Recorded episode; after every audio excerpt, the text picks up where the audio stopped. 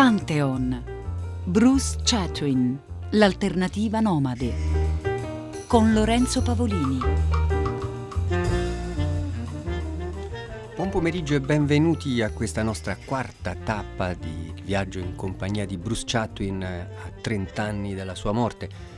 Ne abbiamo parlato insieme a Luciana Damiano e Sandro Veronesi nella prima puntata cercando di rievocare quel meccanismo eh, per il quale lui, che si era messo sulle tracce di altri viaggiatori, ha creato poi molti emuli. Eh, anche con Antonio Gnoli abbiamo parlato di questa sua speciale capacità di imitatore che ebbe poi molti imitatori. Antonio Gnoli che aveva avuto tra i primi la possibilità di incontrarlo intervistarlo a Roma all'inizio degli anni 80 e aveva ascoltato da lui l'espressione eh, della nostalgia eh, dello spazio, ma intorno ai taccuini leggendari di Bruce Chatwin, i Moleskin, abbiamo parlato la scorsa settimana con Maria Sebregondi e con Stefano Faravelli, artista di Carnet de Voyage, che ci ha raccontato le sue eh, avventure molto chatwiniane nel 1989 in India. È tutto riascoltabile sul nostro sito Rai Play eh, Radio. Oggi eh, cercheremo di fare il punto insieme allo scrittore e critico Emanuele Trevi, da poco in libreria il suo Sogni e Favole da Ponti alle Grazie, è stato ospite mercoledì da Fahrenheit. Eh, con lui cercheremo di fare il punto su che tipo di scrittore è stato Bruce Chatwin, qual è stato eh, l'impatto della sua scrittura, ecco, proprio alla fine degli anni 70 quando apparve in Patagonia, frutto del suo primo lungo viaggio, quando eh, smise di fare il reporter per Sunday Times e aveva appena smesso anche di essere un uh, impiegato della casa d'aste Sotheby's. Ma diamo subito la parola a Giuseppe Cederna, eh, scrittore, viaggiatore, attore, eh, che ci legge le, l'incipit eh, di In Patagonia. Nella stanza da pranzo della nonna c'era un armadietto chiuso da uno sportello a vetri e dentro l'armadietto un pezzo di pelle. Il pezzo era piccolo, ma spesso e coriaceo, con ciuffi di ispidi peli rossicci. Uno spillo arrugginito lo fissava a un cartoncino. Sul cartoncino c'era scritto qualcosa con inchiostro nero sbiadito, ma io ero troppo piccolo allora per leggere. Che cos'è questo?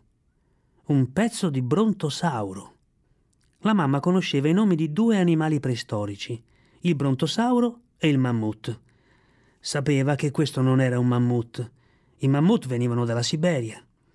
Il brontosauro, come poi ho imparato, era annegato nel diluvio, perché Noè lo aveva giudicato troppo grosso per essere imbarcato sull'arca. Me lo figuravo irsuto, con movimenti pesanti e rumorosi, artigli, zanne e una maligna luce verde negli occhi. A volte irrompeva rovinosamente attraverso il muro della mia camera, svegliandomi di soprassalto. Questo particolare brontosauro era vissuto in Patagonia, regione del Sud America all'estremo limite del mondo. Migliaia di anni prima era caduto in un ghiacciaio, era disceso lungo il fianco di una montagna in una prigione di ghiaccio azzurro ed era arrivato in fondo in perfette condizioni. Qui lo trovò Charlie Millward, il marinaio, cugino della nonna. Charlie Millward era capitano di un mercantile colato a picco all'entrata dello stretto di Magellano. Scampato al naufragio, si stabilì nelle vicinanze a Punta Arenas, dove divenne direttore di un cantiere di riparazioni navali. Charlie Millward me lo immaginavo come un dio fra gli uomini, alto, taciturno e forte, con neri favoriti e fieri occhi azzurri. Portava il berretto da marinaio inclinato su un lato e l'orlo degli stivali piegato all'ingiù. Appena vide il brontosauro spuntare dal ghiaccio, capì subito cosa bisognava fare lo tagliò a pezzi, salò i pezzi e li mise in barili che spedì via mare al Natural History Museum di Londra. Nella mia immaginazione vedevo sangue e ghiaccio, carne e sale, squadre di indios al lavoro e file e file di barili lungo la spiaggia. Un lavoro gigantesco e del tutto inutile. Infatti, durante il viaggio attraverso i tropici, il brontosauro si decompose e a Londra arrivò soltanto un ammasso di roba putrefatta. Ecco perché al museo si possono vedere le ossa del brontosauro, ma non la pelle. Per fortuna, però, il cugino Charlie aveva mandato quel pezzetto di pelle alla nonna. Mai in vita mia ho tanto desiderato una cosa quanto quel pezzo di pelle. La nonna diceva sempre che un giorno forse l'avrei avuto. E quando lei morì io dissi Ora lo posso avere quel pezzo di brontosauro? Ma la mamma disse Oh, quella roba. Ho paura che l'abbiamo buttata via.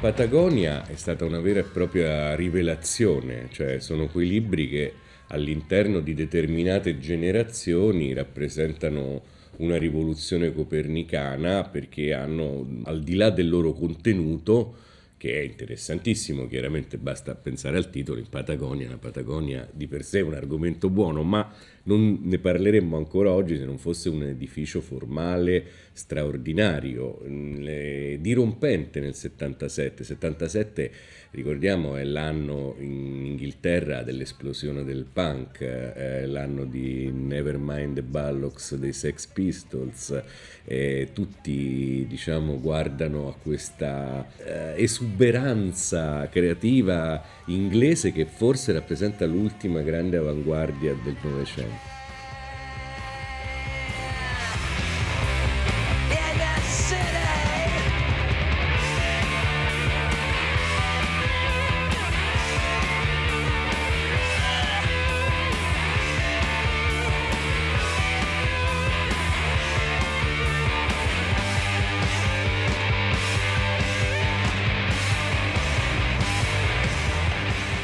C'è questo ragazzo che era un esperto d'arte, lavorava per Sotheby molto bene, era uno che vendeva e comprava oggetti, specializzato in oggetti d'arte diciamo un po' strani perché lui piacevano la cultura dei nomadi quindi era infallibile nel commercio di cose provenienti diciamo dall'Asia centrale, mm, tende mongole, armi, arredi di mm, eh, sepolture di, di, di principi nomadi appunto. Esce questo libro che ha una cosa straordinaria perché è messa in relazione a una letteratura di viaggio, cioè è un libro in prima persona. Ora dice che ha inventato Bruce Chatwin, eh, ci sono dei, dei, meravigliosi libri in prima persona fin dalle confessioni di Sant'Agostino, non è certo eh, di per sé, ma mettere quello che è in molti libri di viaggio, no?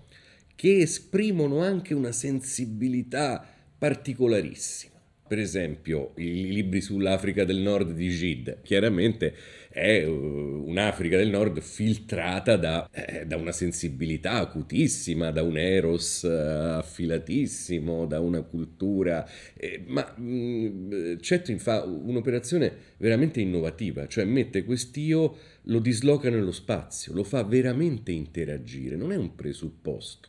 Cioè, eh, per fare l'esempio dei libri di Gide, no? noi sappiamo chi è lui, la sua sensibilità, il suo mondo interiore, beh, sono confermati da quello che vede, che vede e descrive con una straordinaria lucidità, parlo di libri bellissimi, invece quell'io, quell'identità si forma nell'attrito coi luoghi. Questo è straordinario, che non è un dato di partenza. Noi abbiamo un ragazzo che ci racconta una cosa buffissima, che in una vetrinetta vittoriana di una sua prozia c'era un frammento di un brontosauro. Già la parola, eh, proprio solo gli inglesi possono avere questa cosa in una, dove noi mettiamo, non so, Padre Pio, no? le vecchie zie o il centrino. E questo veniva dalla Patagonia, quindi diciamo come il bambino di Baudelaire rapito dalle carte, eh, lui giura a se stesso di andare a vedere da dove veniva questo frammento di dinosauro perché eh, la parola lo affascina, lo ammalia, agisce dentro di lui. Poi si, si sovrappongono delle altre cose perché lui non è un viaggiatore innocente.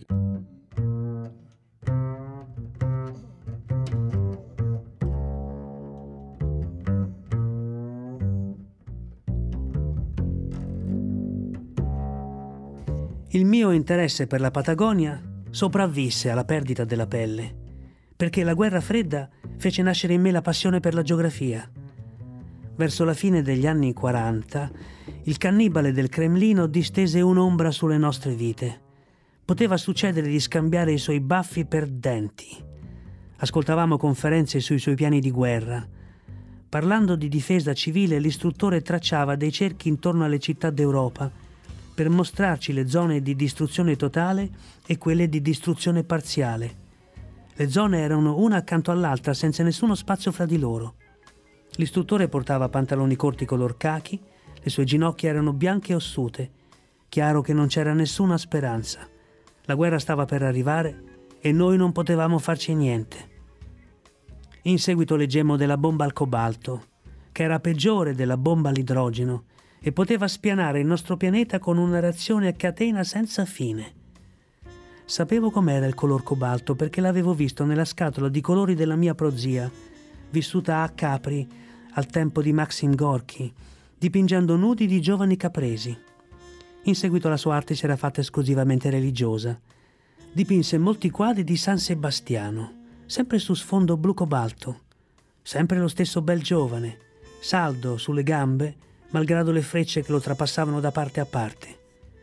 Così immaginavo la bomba al cobalto come un denso cumulo di nuvole blu, sprigionanti lingue di fuoco ai margini, e vedevo me stesso solo su un verde promontorio scrutare all'orizzonte l'avanzata delle nuvole. Eppure speravamo di sopravvivere al flagello. Fu istituito un comitato di emigrazione e vennero fatti dei piani per andare a stabilirci in qualche remoto angolo della terra – Studiammo attentamente gli Atlanti, individuando la direzione dei venti predominanti e i luoghi di probabile caduta di piogge radioattive. La guerra sarebbe scoppiata nell'emisfero nord, perciò la nostra attenzione si rivolse al sud. Scartate le isole del Pacifico, perché le isole sono trappole, scartate l'Australia e la Nuova Zelanda, come posto più sicuro della Terra, venne scelta la Patagonia. Immaginavo una bassa casa di legno, col tetto di assicelle, incatramata per resistere agli uragani, con dentro ciocchi fiammeggianti e allineati sulle pareti i migliori libri, un posto dove vivere mentre il resto del mondo saltava per aria. Poi Stalin morì e noi cantammo nella cappella inni di gloria a Dio, ma io continuai a tenere in riserva la Patagonia.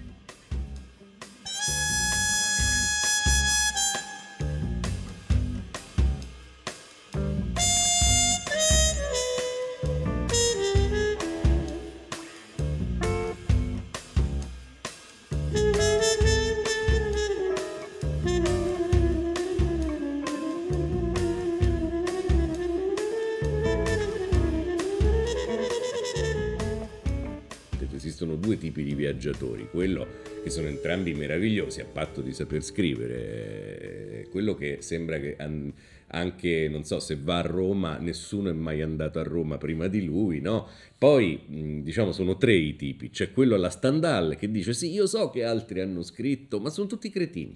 Solo io capisco, anche quando copia, però uh, nessuno ha capito e questa è un'altra... E poi ci sono invece gli scrittori come eh, Chetwin che adorano andare in un luogo scritto adorano rifare l'esperienza. Cioè, qua l'esperienza ha creato un libro, lui lo legge e fa il percorso contrario, cioè crea uh, una nuova esperienza dalla lettura e questo è fondamentale in alcuni snodi appunto in Patagonia dove lui ad esempio ha una venerazione per un vecchio libro di viaggi di un certo Bridge che, in inglese, un libro che si chiama Ultimo confine del mondo, di vecchi colonizzatori della Patagonia che andavano lì con delle mh, intenti missionari, no? perché erano anglicani, diciamo, mh, che facevano la, il villaggio, la chiesa, lavoravano con i nativi, anche in maniera molto... non è un una pagina nera del rapporto tra uomo occidentale. L'unica cosa negativa è chiaramente l'uomo bianco porta sempre malattie, però diciamo è anche un esempio di grande condivisione di spazi, di terre selvagge, probabilmente condizioni climatiche che sono quelle di Capo Horn non vale più nemmeno il razzismo, si deve, l'umanità si unisce contro eh, le furie della natura. Ecco, e lì Cetwin trova la traccia di un sentiero fatto per l'allevamento, per portare eh, degli animali, dei bovini da, da, un luogo all'altro della Patagonia e vuole ricamminarci sopra. E questo è veramente commovente perché tutto quello che resta nelle pagine di un libro, diciamo, è consumato, no? rimane lettera, non è cosa concreta. E lui eh, scova in quel vecchio libro invece la possibilità, come farà tantissime altre volte nella sua vita, no? in alcuni saggi straordinari come quello su, famosissimo Sono andato a Timbuktu, no? lui parte da una mitologia, questa mitologia è affidata ai libri, ma ricrea con questo suo io particolare che è anche comico, una delle cose più belle di, di, di Chetwin è che lui in fondo paradossalmente non è un grande viaggiatore nel senso di chi non si mette nei guai, lui è, sbaglia, mh, mm, si fida troppo, perde delle cose importanti, ha anche sempre un'autoironia su se stesso, era una persona dotata chiaramente di una grandissima resistenza fisica perché molte sue prove sono anche prove fisiche. Questo accade appunto per questa strada o per esempio nel libro c'è uno straordinario capitolo su, su un'isola del nord della, diciamo nord della Patagonia, sembra un paradosso, però comunque anche la Patagonia ha un nord e un sud eh, che si chiama Chiloé, che è un'isola che appartiene al governo cileno, perché la Patagonia è divisa tra Argentina e Cile, che è un'isola di maghi, di stregoni, no? è molto importante anche dal punto di vista della storia della scienza, perché proprio in quell'isola Darwin, nel suo famoso viaggio in goletta, che appunto ha la maggior parte del suo interesse proprio per le stesse terre di, eh, del suo connazionale Chetwin, trova un punto di divisione per cui da un certo metro in poi cambiano gli alberi, proprio là in quell'isola, e lì intuisce qualche cosa sulla capacità di adattamento della specie rispetto all'ambiente. Questo cambio di specie arborea è una delle prime intuizioni di quella che poi, tornato in Inghilterra, diventerà la famosa teoria dell'evoluzione. Ecco, quando uno sa tutto questo, può andare in un posto e fingere di non saperlo o disprezzarlo, oppure e questa è la cosa straordinaria di questo scrittore che è avventuroso ma anche coltissimo metterlo a frutto, cioè la sua cultura diventa parte della sua capacità di avventura, parte del suo eros, quindi possiamo dire che aveva così... Mh, eh, poi fibrillante, molecolare, nel senso che attentissimo al particolare, tutto questo per dire che chiaramente eh, noi apparteniamo a una generazione in cui c'è un prima e un dopo di quel libro, come diciamo nell'autofiction, eh, la cosiddetta autofiction, eh, l'invenzione della soluzione di Paul Oster, che è di pochi anni dopo, una manciata di mesi è un libro fondativo, eh, così in Patagonia chiaramente ha creato uno stile, ha creato degli imitatori e poi naturalmente ci sono imitatori bravi e imitatori mediocri, questo non bisogna mai, ecco, lo dico perché non bisogna mai attribuire al maestro gli errori degli allievi, come spesso si fa nella, no, quando si dice ah poi però Chetwin ha creato una formula no, e l'ha troppo replicata, non è vero perché lui ha scritto pochissimo, poveraccio, è morto molto giovane, praticamente ha scritto in Patagonia, Le vie dei canti, qualche scritto minore, non è certo colpevole di un'opera sovrabbondante, abbiamo questa sensazione perché la selva degli imitatori ha creato la sensazione di una ripetizione della formula. E prima di tornare ad ascoltare Emanuele Trevi, eh, un'altra pagina di In Patagonia nella voce eh, di Giuseppe Cederna, una pagina eh, pittorica proprio eh, che rende conto di quella che è stato chiamato l'occhio assoluto eh, di cui era dotato Bruce Chatwin. La moglie dello spagnolo mi preparò una colazione al sacco di cotolette fredde. Dopodiché mi incamminai verso nord, attraverso un terreno interrotto da gole e altipiani rocciosi, sulla cui superficie erano stati spruzzati i colori più inverosimili. Nello stesso posto si vedevano rocce lilla insieme ad altre rosa e verde limone. Una gola di un vivace color giallo era piena di ossa di mammiferi estinti. Conduceva al letto di un lago prosciugato, circondato da rocce purpuree, dove crani bovini spuntavano da una crosta di fango arancione e indurito. Quei colori innaturali mi fecero venire il mal di testa. Mi rallegrai invece vedendo un albero verde, un pioppo, segno di interpunzione dell'uomo. Accanto ad una baracca di mattoni seccati al sole, una vecchia coppia avvizzita stava prendendo il sole. La donna aveva tappezzato di collage le pareti della sua stanza. Il paesaggio che la circondava aveva acceso la sua immaginazione. Il pezzo più importante di tutti era una testa, in gesso, di geisha giapponese, dipinta e aureolata come una Madonna, da cosce pelose di giocatori di calcio argentini. Sopra c'era una colomba di terracotta, emblema dello Spirito Santo, trasformata con nastri di plastica blu e piume di struzzo tinte in uccello del paradiso. Aveva messo una fotografia della volpe patagonica accanto a un disegno a pastello del generale Rosas. La donna mi diede la sua zucca del matè, mi riempì la bottiglia di acqua resa dolciastra dagli escrementi di pecora e mi indicò il sentiero attraverso le montagne.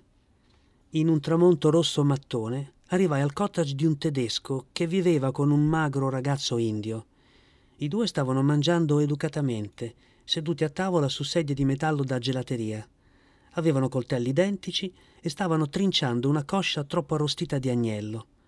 Non parlarono né fra loro né con me. In silenzio il tedesco mi porse un piatto di stagno. In silenzio, dopo la cena, mi condusse nel magazzino e mi indicò un mucchio di pelli di pecora.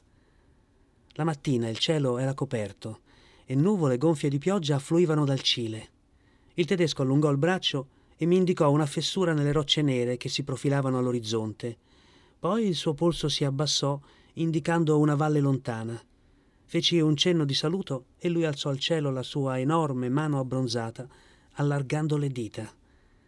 Seguì le tracce lasciate sull'erba giallastra dal passaggio di alcuni cavalli. In un punto il terreno era ricoperto di scaglie bianche, il carapace di un armadillo morto. La pista salì a zig-zag su un altopiano e poi scese in una oscura depressione cosparsa di alberi morti. Alla fine della pista sorgeva, in mezzo ai pioppi, una fattoria. Il proprietario stava uscendo con i suoi peoni era un giovanotto alto, con un poncio a righe. Montava un cavallo di pelo nero e lucido, con bardature d'argento che, cavalcando, faceva tintinnare. Le donne sono in cucina, gridò. Fatevi dare un caffè. La moglie e la madre sedevano in una cucina piastrellata di bianco. Mi diedero caffè, torta di cioccolata, formaggio pecorino e una aromatica gelatina di mele. Stavano tutto l'anno in cucina, tranne i dieci giorni in cui andavano a far provviste a Comodoro ringraziai le signore e percorsi altre otto miglia. Era mezzogiorno quando vidi sotto di me i tetti rosso papavero della Estancia Pasoro Baios. Di fronte, la meseta del lago Buenos Aires risaliva gradatamente verso occidente.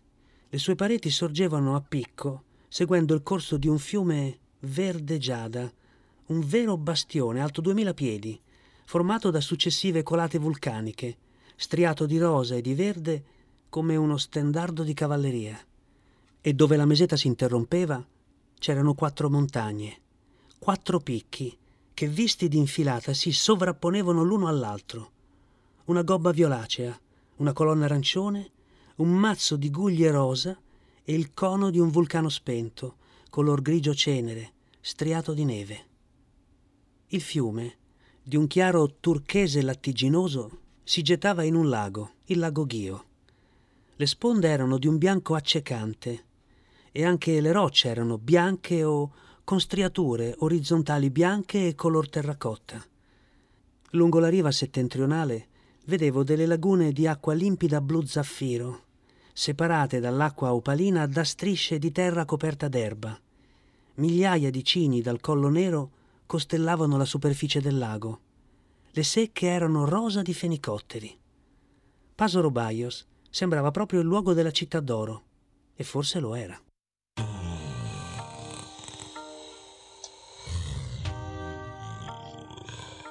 Nella raccolta curata dal suo biografo eh, Nicholas Shakespeare, eh, intitolata L'alternativa nomade, che in realtà era il titolo del libro che voleva scrivere, non ha mai scritto, il sottotitolo è più oggettivo, Lettere 1948-1989, libro che è stato tradotto, ben curato da Adelphi in anni recenti. C'è una lettera interessantissima, veramente uno dei, secondo me, eh, potrebbe essere la base di un corso di letteratura proprio. Eh, se io fossi un professore direi eh, usiamo questo testo per studiare la letteratura. Perché? Perché lui ha nel giugno del 78, quindi proprio a ridosso di in Patagonia, lui scrive al suo amico Sunil Seti che gli ha fatto una domanda interessantissima per uno scrittore, che è ma che libri leggere della vostra cultura occidentale. Oggi il mondo è più globalizzato, per cui è, è difficile. Oggi abbiamo Amitav Ghosh, che è uno scrittore europeo in India, eh, però quello era ancora un tempo in cui... Eh, e lui gli dice, beh, insomma, parte da un presupposto, guarda tu sei indiano, l'India è la patria del racconto, anche se non avrà mai un suo guerra e pace, cioè voi raccontate diversamente, e dice perdonami se ti consiglio un giro di Chekhov, Isaac Babel, Maupassant, Flaubert, specialmente Un cuore semplice, Ivan Bunin e tra parentesi dice te lo procuro io perché Bunin, grande erede di Chekhov, è, è straordinario scrittore, era raro, Turgenev e tra gli americani il primo Sherwood Anderson, il primo Hemingway, e Carson McCullers, specialmente la ballata del caffè triste. Questo vuol dire che questo giovane, questa lista è ineccepibile dal punto di vista dei... Cioè se tu fai leggere a una scuola di scrittura, a una scuola di lettura, questa roba, non ce n'è uno discutibile, sono i fondamenti dell'arte della scrittura e l'idea di avere costruito una cosa del genere. Poi lui dice eh, anche delle cose, la prosa di Osip Mandelstam, Racine, però lo dice come passioni mie. Il corso di letteratura che propone all'amico indiano è semplicemente perfetto e questo ci dimostra quanto questo scrittore conoscesse alla perfezione quella che noi chiamiamo la cassetta degli attrezzi. E noi ringraziamo Emanuele Trevi e prima di salutarci ascoltiamo ancora un breve saggio di come Bruce Chatwin conoscesse veramente bene la cassetta degli attrezzi eh, di uno scrittore, lo troviamo un altro ritratto da bravo cacciatore di storie qual era in Patagonia, si trasforma addirittura in uno degli ultimi paragrafi, il 96esimo, in cacciatore di nazisti, visto che eh, domani è il giorno della memoria, ascoltiamo sempre nella voce di Giuseppe Cederna il suo straordinario incontro con Hermann Rauf. C'è un uomo a Punta Arenas che sogna foreste di pini, canticchia leader e ogni mattina quando si sveglia vede lo stretto ancora scuro. Va in automobile a una fabbrica che sa di mare. Tutti intorno a lui ci sono rossi granchi che agitano le zampe e poi fumano nell'acqua bollente. Sente i gusci che scricchiolano e le chele che si rompono vede la dolce carne bianca pressata in scatole di latta. È un uomo efficiente, con una qualche precedente esperienza nel ramo. Ricorderà quell'altro suono di voci che cantano piano e i mucchi di capelli buttati via come le chele dei granchi? A Hermann Rauf è attribuita l'invenzione e la conduzione del forno a gas trasportabile.